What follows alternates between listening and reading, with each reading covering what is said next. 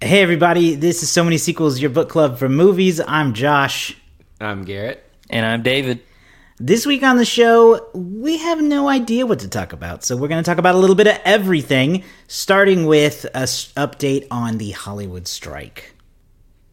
That was a great, great job, Josh. We also talk about the movie we played catch up on. I finally saw Guardians of the Galaxy and approve. Josh got to relive his theater days with Theatre Camp, and David spent a night in Venice with his wife. That's right. We also take a look at the box office numbers for this weekend. One of the worst weeks of the year so far, but at the same time, pretty competitive. what a great episode! uh, be sure to check us out online at SoManySequels.com. I promise this is going to be fun if you lo- if you watch it or listen to it. Uh, we actually have a lot of laughs. We a do. A lot It's of a laughs. Uh, find us on social media on Facebook, Instagram, Threads, and TikTok. Uh, and of course, at so many sequels.com, you can watch and or you can listen to all of our past episodes and subscribe to make sure you don't miss out any future ones in your favorite podcasting app or on YouTube. All right, without any further ado, enjoy the show.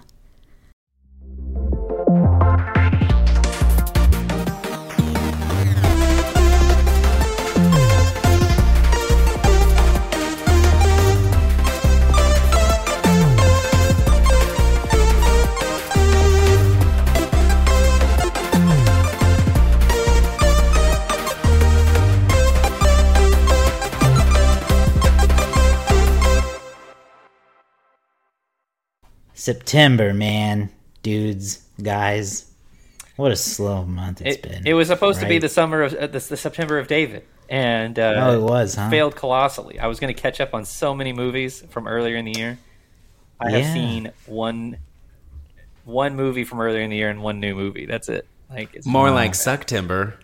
September. Again, I've had a rough couple of days, a rough week.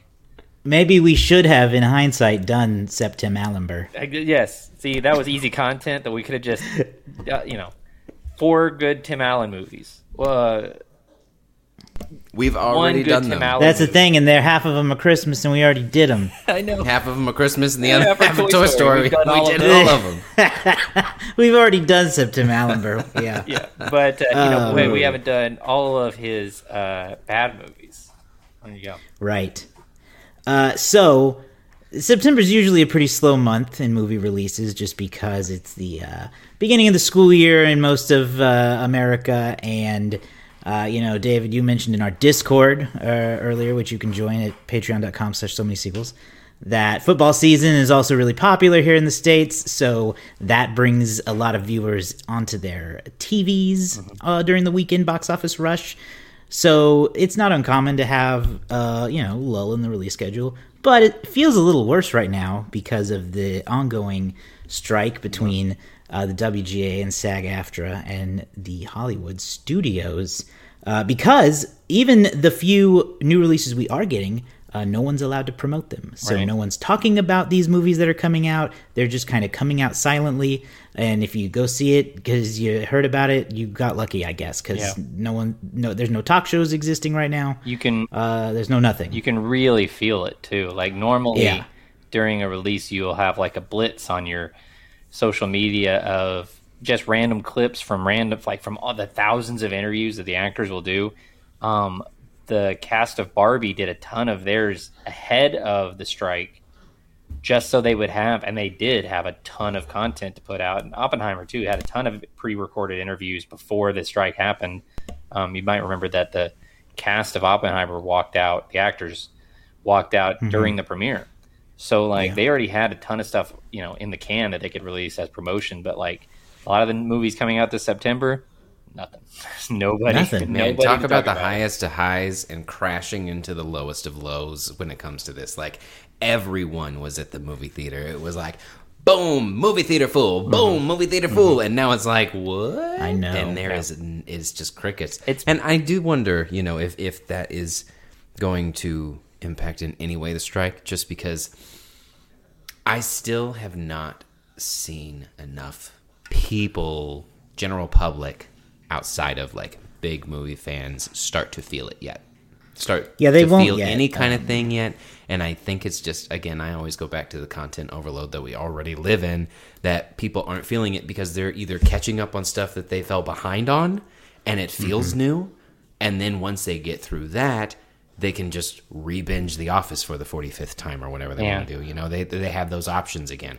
Um, I, I I do wonder when they'll start to feel I it. think mm-hmm. I think the when they'll really start to feel it, and we're kind of used to a yearly or semi-yearly increase, but when they'll really start to feel it is when these all these streaming services have to ramp up their subscription base like a lot. Like eventually they're not going to be able to go with just nine dollars a month or you know and, and we've seen it for years. You know netflix the, Hulu, the the disney hulu bundle went up recently um, netflix go, goes up all the time but i think all of them are going to start having to because like because that's all they can rely on. They don't have new content coming in so they have to rely on their subscription services.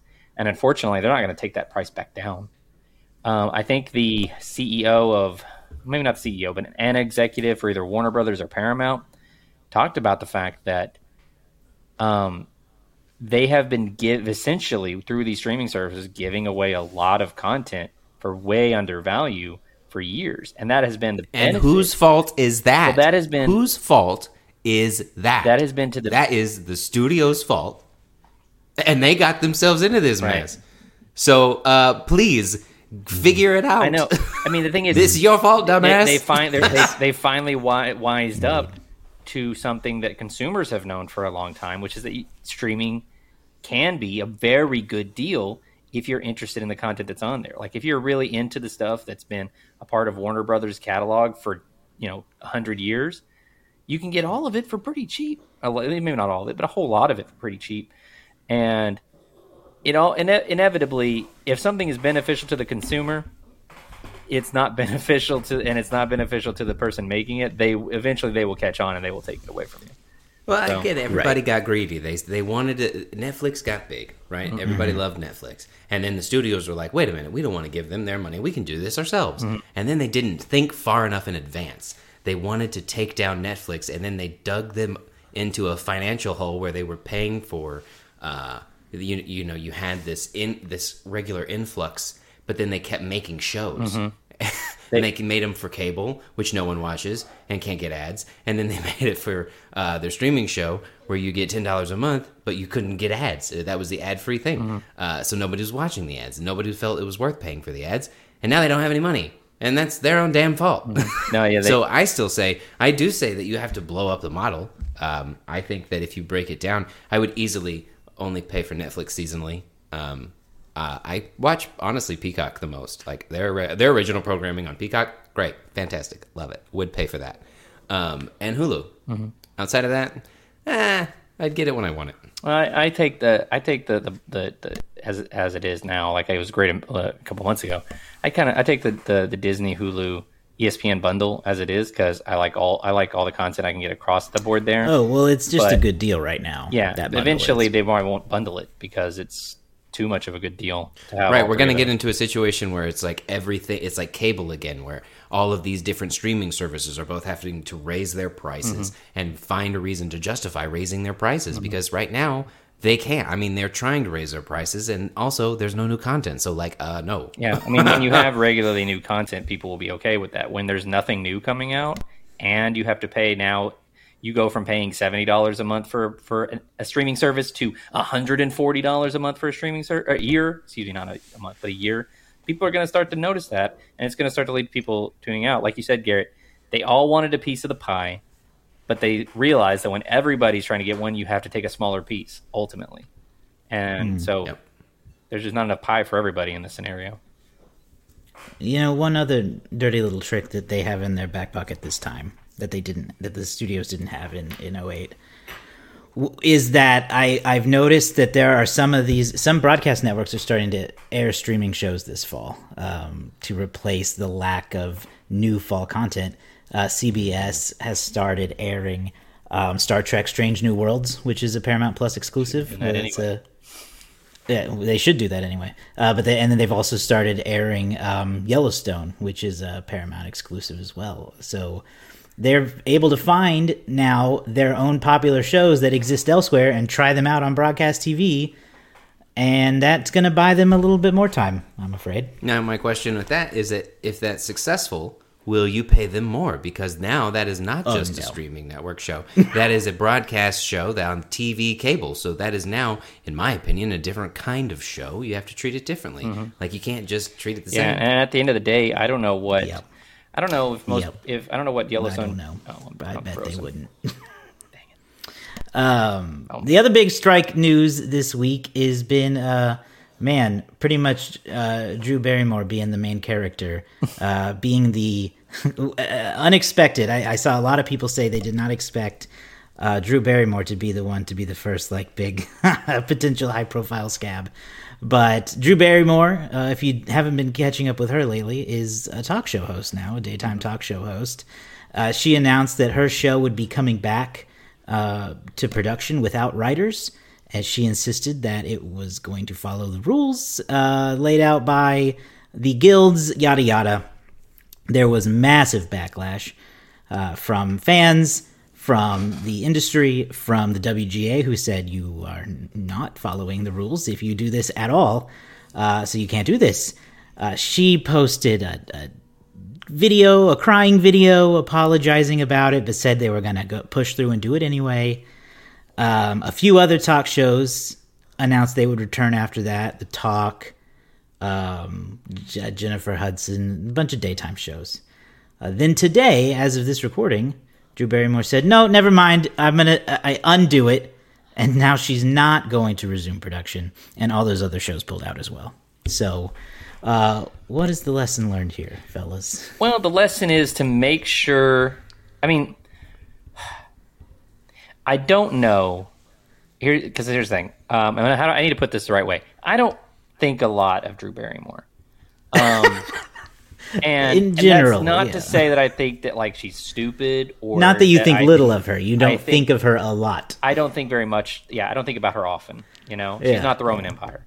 Um, I, I don't know if she was misled by her teams. You know, by her production staff, by her agent, by her management, whoever, or if she's the person who said, "Hey, we can do this," you know, or whatever. I can't do Drew Barrymore, but um, I don't know if it's her idea or not because she doesn't strike me as someone who's like like oh f this i'm doing my show anyway screw the writers. Can, let's come up with some some something to you know some idea for why we can do it. And initially what she presented was that her show is not a writer's show or an act her is a basically a news talk slash commentary kind of like good morning america. Good morning america is still on because it's technically a news commentary show as opposed to a Well, you're really stretching it though for her to compare that. I know that's what I'm saying is like that's that- so she so initially the argument was that she had a similar type of show that she wouldn't be using writers or you know like the way that like say Conan or Jimmy Fallon do um, even though she does. Like she, that's the thing is like her show is a you know daytime show in the in the vein of uh, Ellen or uh, what's the one that uh, Wendy Williams whatever right Why are you picking the worst I ones? think you, I think you've named exclusively shows that have ended. Also, okay sorry Ellen's gone. my Wendy question- Williams is gone. You know My what? question Great is, thing about uh, the about the Wendy Williams show. Side tangent here is that Wendy Williams got sick uh, during COVID. Right? Um, she, I don't think she got COVID. She just got sick, and they brought in a bunch of guest hosts, and they brought in Sherri Shepherd. Love Sherri Shepherd. She's terrific. Right? The ratings for the Wendy Williams show went up thirty percent under Sherri Shepherd as a guest host. So much so that the the the the the producers, the executive producers, were like, Wendy, you can stay home for a little while longer if you want to. They did not want to rush her back, and Wendy got pissed. So they gave Sherri her own show, and it and it still does way better than Wendy Williams. Hilarious. Anyway, Drew Barrymore tried uh, to get this to work, and it just blew up in her face. Did not work. I would say if you're going to try something like this, make sure that you are right in whatever you're going to be claiming. If you're going to claim to be a news show, you hopefully better be you know you know that better be in your paperwork somewhere. Josh, you'll know the answer to this because you're a Jeopardy expert. Why do they get away with it? Because that's one thing that I've seen go back and forth, and I've not uh, cared enough to dig deep. I trust that you know they they said Alex did it back in the day, uh, you know, so I, I feel there's precedent, uh, but I don't know the specifics. Do you happen to know? Yeah, Jeopardy is complicated because some people do consider it not great that it's back on air. Um, I saw Ken Jennings was initially accused of, of crossing the picket lines when the show started re- production. I don't really think it didn't. It doesn't have the same kind of backlash as a Drew Barrymore moment does. I think because of the nature of Jeopardy being a game show. Um, I honestly couldn't tell you if they employ WGA writers. I would assume that they do, to because someone has to write the questions. But I believe that Jeopardy is using um, is reusing pre-written questions um, throughout the season, so they're not writing new stuff, and they got- I guess that makes it okay. They got decades of stuff to use there. right. If that's the loophole they want to employ, and I guess you know, I mean, but also, yeah, is Ken Jennings uh, SAG? Um, I don't know if Ken's in SAG. I would assume Mayim Bialik is, who is the other Yeah. co-host, because she's a legit actress on the side, or on the side. That's her main job. she's a legit actress. So I don't know how that. Uh, you know what? It's coming back to me. I, we're the dumbest people to have these conversations because none of us uh, know. Yeah. we're We're not experts. We Rampant speculation. rampant speculation, but uh, I do believe that there is a hosting uh, slash game show like loophole for SAG because it's not really Right. acting. It makes sense. Yeah, It makes sense.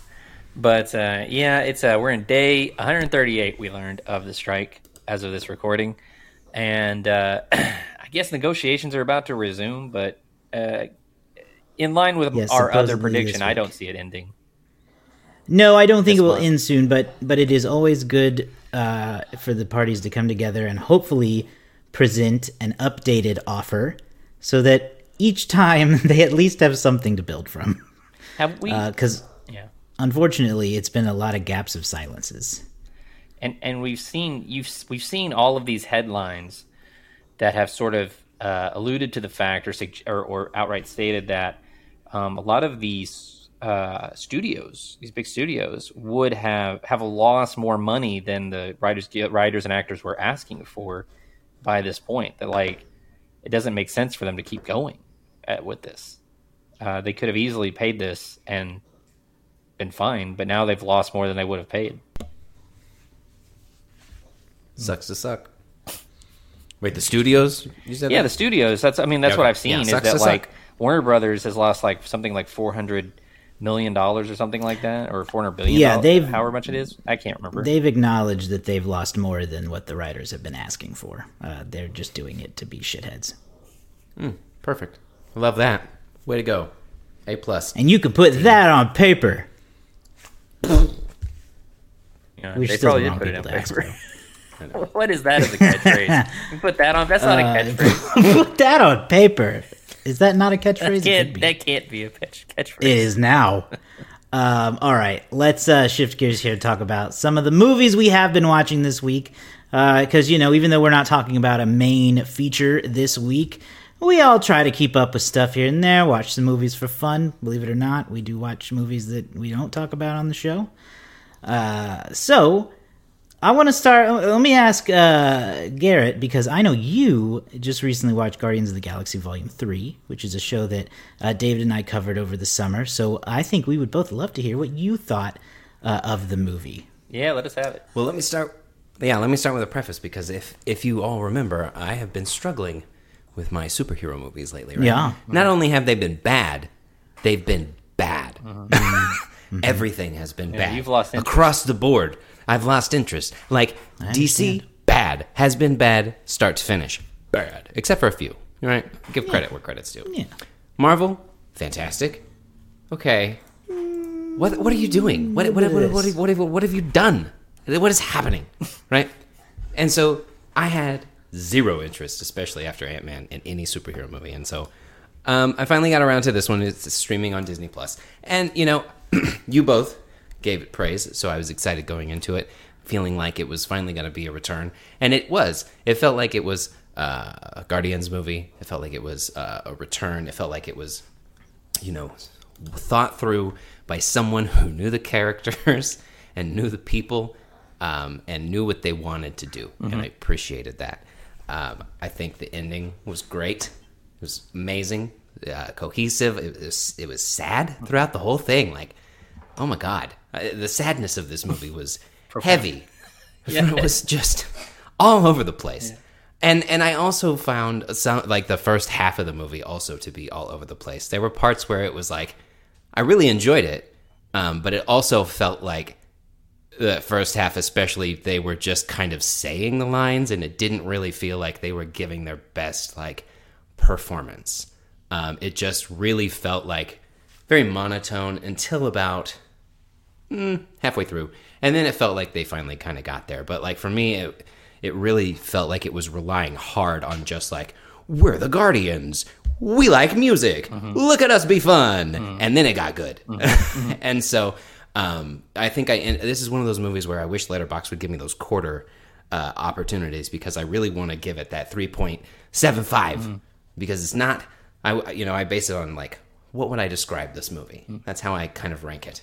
And for me, I can't quite give this movie a great. It's got flashes of it, but I Flashes are do really enjoy this. I really enjoy it. I really like pieces of it. I really like most of it, uh, top to bottom. One of the best villains, uh, by the way, that I feel like I've seen. That performance was fantastic. Five star performance from from the uh, the villain. I don't remember his name in the movie or in real life, but it was a great performance. um, so overall, uh, I was really pleased with it. Um, I think it was a good way to close out that particular saga, and again, move on with something else. You can bring, you know, Star Lord's coming back later. That's great, um, but let's move on and and try to try to revitalize a little bit here. We don't need all of these properties all of the time. Yeah, it's nice for something to feel like it, it ended or it closed. At, you know, you know, and I, I agree. Too much animal abuse, though.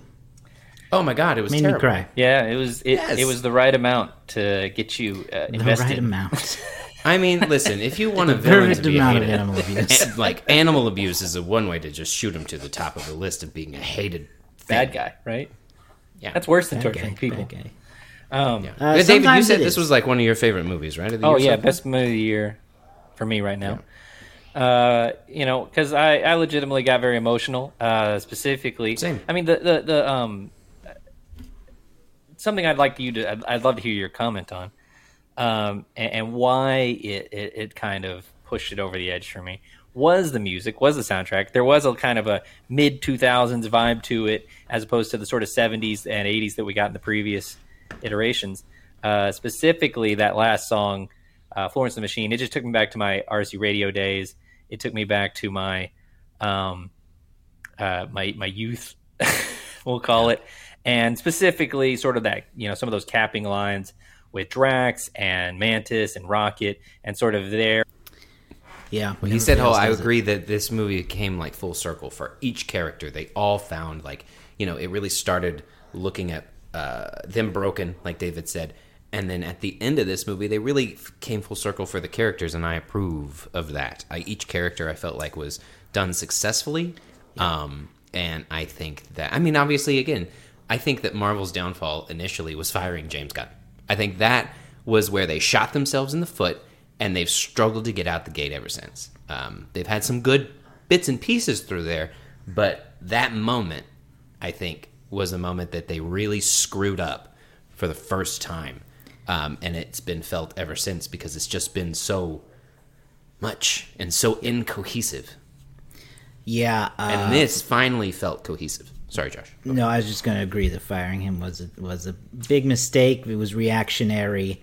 Uh, obviously, they late but corrected that. So uh, I think that this is. I, I I just echo the the hope that this is the end of this iteration of the Guardians of the Galaxy, uh, because I don't want to. Frankly, I don't want to see anyone but James Gunn do it with these characters. Um, you know, as we are aware, um, Star Lord will return in some fashion. That's fine.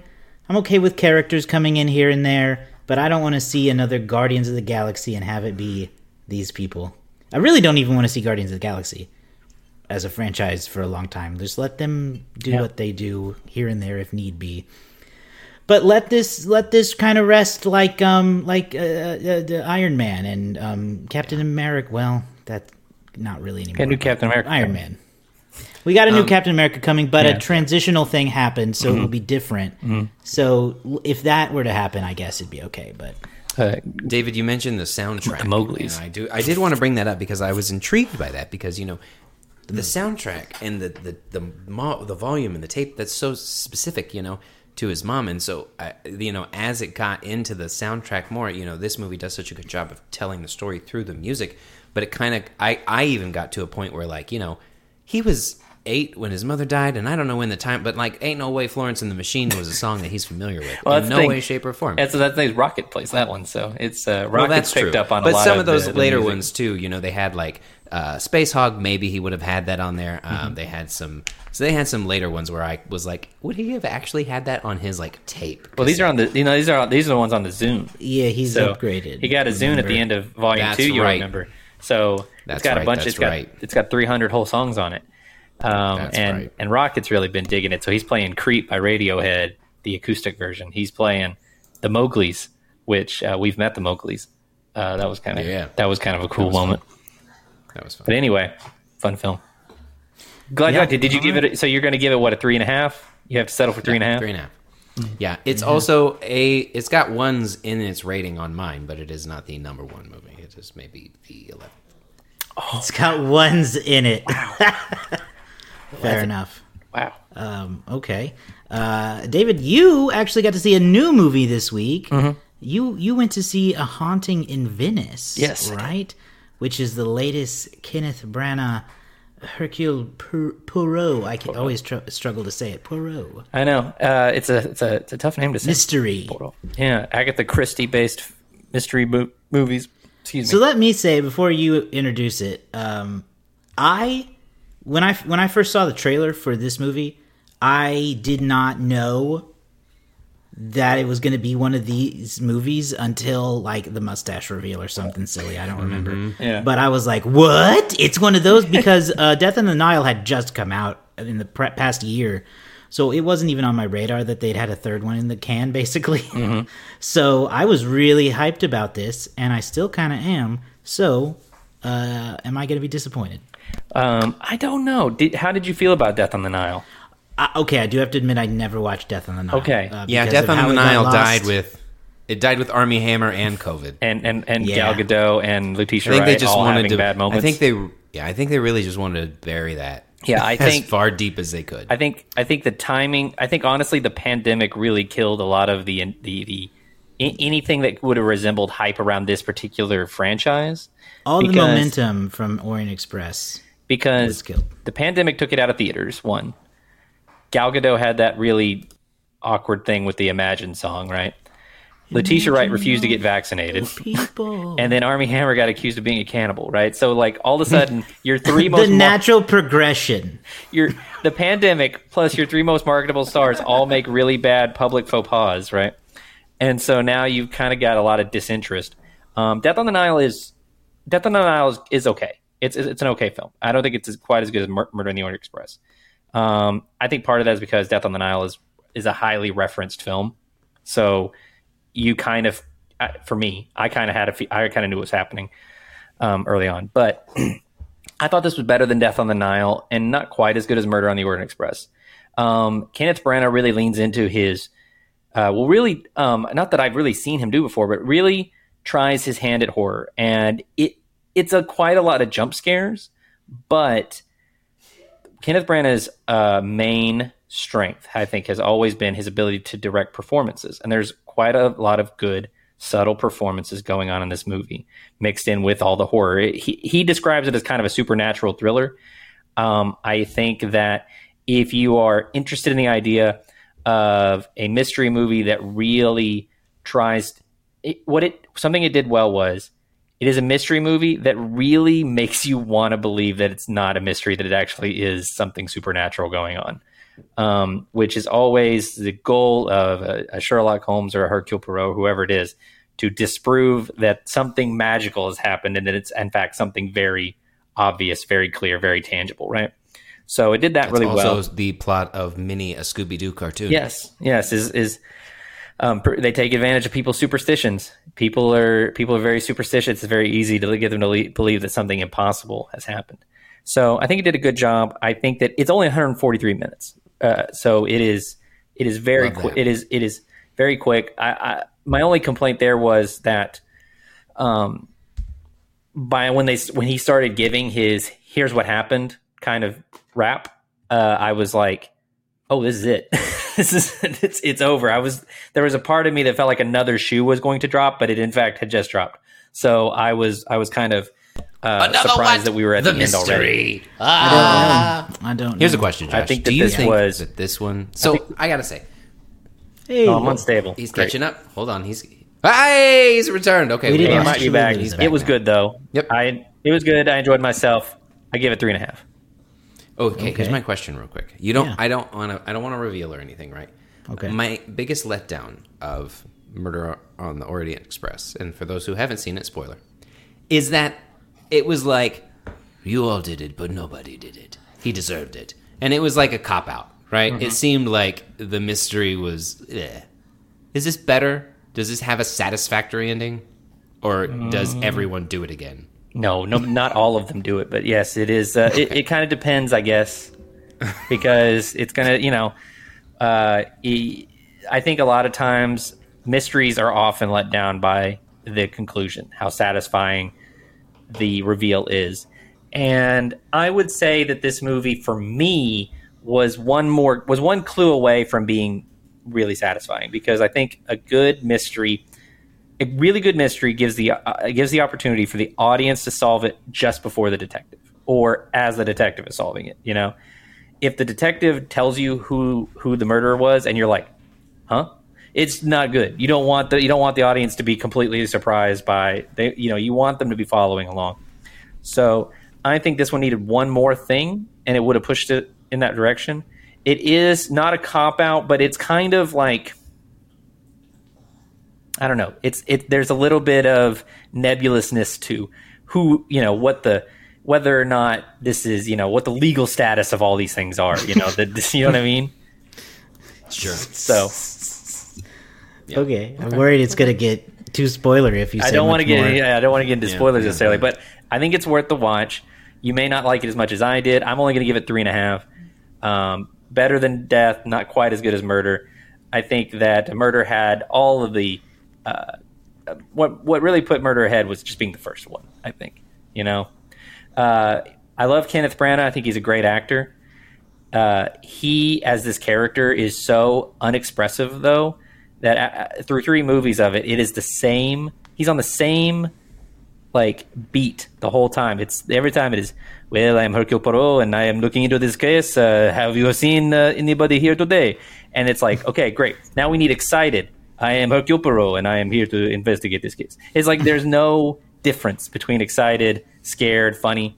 There are jokes in this movie that the audience didn't laugh at because it doesn't sound like jokes when he delivers them. It just sounds like the same thing as when he's being serious. So that's a little bit of a knock against it. Is I think that Kenneth's great, but he's playing this character almost too seriously at times. It's not a it's not a Benoit Blanc where you have like this really captivating character on scene at all Well, times. what could be? I find Kenneth Branagh often takes things too seriously. He shouldn't. Yeah, I'll agree. That's my one knock Well, knock you on need Kenneth to watch Wild Branagh. Wild West again. Hey, I have no issues whenever he doesn't take himself seriously. I love when he doesn't take himself seriously. It's when he takes himself seriously that I don't take him seriously sometimes. It's right. Mm-hmm, mm-hmm, mm-hmm. Uh, well, I also watched a new to me movie this week. I got to see uh, Theater Camp is out on Hulu now. I saw that. was a movie, I was looking forward to seeing in theaters. Didn't get around to it, but thankfully it's now on Hulu. Uh, if you were also interested in watching it, but David, this is um, another movie featuring Ayo Edebiri, the person, the actress we've talked about like a month straight now. Just She's been on the, every like the last five episodes we've done, going back to Ninja Turtles. Right, but it's also got uh, just an overall uh, cast of quality, funny people. Uh, Molly Gordon, Ben Platt, Jimmy Tatro. Uh, I like a lot, um, and it is, man. If you were a if you were a theater kid, it's painful. Like how it was clearly made by kids who went to theater stuff in uh, in in school age. Um, you know, I never went to an overnight camp like this one, but uh, I will assure you that every show and every rehearsal is exactly that, um, shrunk down to a microcosm of one night. And it, it it was a lot, but I adored it. Um, I had to pause it. I laughed so hard at um, the reveal of the musical uh, that they are going to give. Uh, I almost said it, but then I remember David hasn't seen it and that it's also a new movie, so I shouldn't spoil it. But Garrett has seen it, so he knows what I'm talking about. Um, that just is so silly, and it cracked me up. The seriousness of the kids putting their makeup on and all that is exactly how they are. Yeah. It's exactly how they are. Did I'm they so do a Did they you've do a Breakfast Train esque? Yes, yes, several, and and and uh, David, they were. I wish I could remember them. They were all weird. like, they, They were all all, weird breakfast trades. Exactly. Um, that they had tons of stu- tons of stuff like that. Um, it's the basic idea of you know a camp is gonna be sold because they're out of money and they got to save the camp. So the story is kind of simple, but it's the performances that sell it. The kids are all really great. The adult cast is great. Uh, it's a really good uh, stream at home movie, so I would man. recommend it. I hope it's. Is it gonna make? Is it gonna give me like secondhand cringe? Is it gonna make me? Yes. Oh no. Yeah, but I don't. But not in like a Michael Scott level way. Like Okay. you know, not a like, single ladies kind of. I, way? d- I definitely cringed through it, but it's still got a lot of heart. You mostly cringe because- because you're like, oh, these kids, they just haven't grown up yet. My, They're so serious about their uh, acting. my favorite dynamic is between uh, Ben Platt and the oldest actress, and and their how they see that relationship is really cool. I really like the way that they again, it's so silly, but they really tie it together for me uh, at the end. Whenever she, well, David, go see it, and then we can talk about it. Okay. Okay. Yeah, And Josh, if yeah. you don't know what I'm talking about because you look like maybe you don't, we can talk about it too. Because like, Uh, yeah, we could talk about it off mic because uh, I definitely think this is a good movie worth worth talking about. Uh, but I do, I recommend it. So check that out. All right. Well, I have to. I saw it was on Hulu already, and I went, well, shoot, I have to look into it. watch it, watch it, watch it. One of my many things for uh, the October of David, uh, where I will again try to catch up on get it so many movies. Um, yeah. Well, uh, yeah, I haven't seen it. I, I, I, uh, I'll give a little rundown here. A little this week in the box office. Um, Haunting of Venice. Uh, it opened as of right now. Early estimates are number two behind The Nun two, The Equalizer three. It comes in at number three. My Big Fat Greek Wedding three comes in at number four, and Barbie's still at number five. Um, That wasn't necessarily a thumbs down for my Big Fat Greek Wedding 3. It was more specifically for the crappy box office. Oh, it's a bad weekend at the box office. Second worst of the year, behind only uh, February 10th. That was the weekend that uh, Magic Mike's Last Dance opened in theaters. It's another, it's another dead period of the year. February. Early February. Yeah. The, you want to hear the top five from from the worst the worst weekend of the year? It was Magic Mike's Last Dance opened to eight point three million dollars. I wanted to go see that for our, uh, uh, what was it? What did we do in February? Love, love movie, romantic comedies? We No. did rom coms. Yeah, Rom- no. I think that was two years ago. That was two years ago, yeah. it was. This year we oh, did. Put We did that out Fraser. there too. This, this year we did Brendan we did Fraser. Fraser That was Oh, this you're year's right. February. Oh no. Yeah. What- I- Josh acted like that can't be like Josh remembers any of the movies we've done. I haven't remembered anything since December 2019, I know. I told him we had done and I mean that with my whole chest. the other that Yep. few a few weeks ago. I was like, yeah, we know we did the original Ninja Turtles movies, and he we we did. Like, yeah, we did. We talked about all three '90s Ninja Turtles. anyway, so Magic Every Mike. episode we do is is a couple weeks ago in my head. I know, and them. and the best part is we could, um, for fun, we could just listen to old episodes, and Josh could be like, "Oh, we've we haven't done that one yet, or we already did that one." You know, like it'll be anyway. oh yeah, So, um, so yeah, bad weekend at the box office. Uh, Josh, you pointed out that the top, the, the three of the top four were all are all threequels. They're all the you know third in a series. third. I recently watched my Big Fat Greek Wedding for the first time, and I I don't get it, but uh, All three of them are threequels I wouldn't have expected to ever exist. I know. Also true. Less so You know with what? Haunting in Venice, but I was still surprised it existed. Yeah, Equalizer 3 reunites uh, Dakota Fanning and um, Denzel Washington from Man on Fire fame, and that's also one of my favorite movies growing up. So I have very much interest in Equalizer three. Yeah, and, you know, no, had- no interest in Equalizer or Equalizer two, but definite interest in Equalizer three. Yeah, they, that actually had a pretty good opening a few weeks ago. Um, I think it opened to like 42 million, uh, which is pretty good well. for uh, a movie that- like a franchise is not like wildly successful. So pretty good. Um, some other news, you know, Barbie is now the highest grossing movie of the year, internet like worldwide. Um, it's crossed over. Um, Oppenheimer is up to 950 million dollars worldwide, so it has a chance to maybe make a billion because there's nothing else coming out in September. So internationally, it could cross the billion dollar mark, which would be pretty huge. Yeah, I saw it's now the highest grossing biopic too. Hmm. Which thi- which surprised me. I was like, wait, Oppenheimer's a biopic, and I was like, well, of course it is. It's called Oppenheimer. but I, in my head, it's like, no, it's about the bomb. it's a It's not about him. It's about the bomb. It is what is and it is uh it is uh based on a biography. So there's there's that component. But uh, yeah, it is uh it is just uh number 2 now worldwide for R-rated films just behind Joker. So that's it. So anyway, that's all that that's all I have there. I kind of uh, just thought I'd bring it up since you put that in the in the Discord. No, that's perfect. That's that's that's perfect way to uh, also stick with our normal structure. Uh, also, bit. do you guys uh, want to guess, uh, uh, Josh? Do you want to guess Theater Camp's Letterboxd score or Haunting of Venice? Get the Letterboxd game out of this week. that's so hard because I didn't see a haunting in Venice, and I already saw the other one because I logged it. Oh, there you go.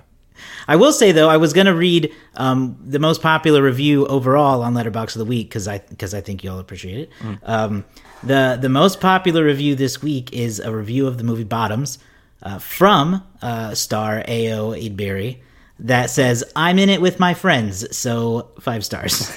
there you go. There you go. Heck So you gotta that's how you appreciate do it. A uh, shameless five star. I love when I love the when the start of stars are on Letterboxd. It's great. Isn't it great? Uh, if you don't follow them on Instagram, uh, they do a great job of of interviewing stars on the red carpet when there are red carpets. Oh, I love those. Uh, and and more and more actors are finding out about Letterboxd, and more and more are joining it. I saw Maya Directors Hawke said she joined it, but refused to tell them her uh, username. Set the fire. So, good luck, good luck. There's a lot of there's a lot of fun people on there now. You know what my uh, you know what my, my, my, my big goal for the end of the year is. Uh, we'll see if it happens, but I want to get um, I want to get movie posters of my Letterboxd top four and then frame them and then have them on the wall back here, so I have my my, my top four in the background. I thought that would be that would look really cool.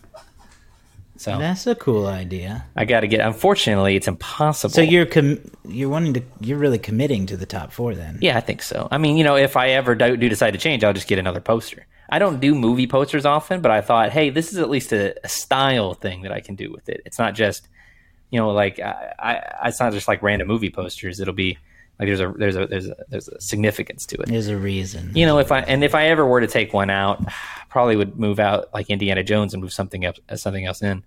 But uh, for now, I've had my top four since I've logged on, and I'm, I'm probably not going to change it because they're they're my favorite movies. But I thought it would look cool. That's fair enough. No, I think that's a great idea. I think you should work on it, and I think you should document the progress. I will. The hard time of us. having is is I the three of them I was able to find very easily in the same size, and one of them they just don't make it in that size.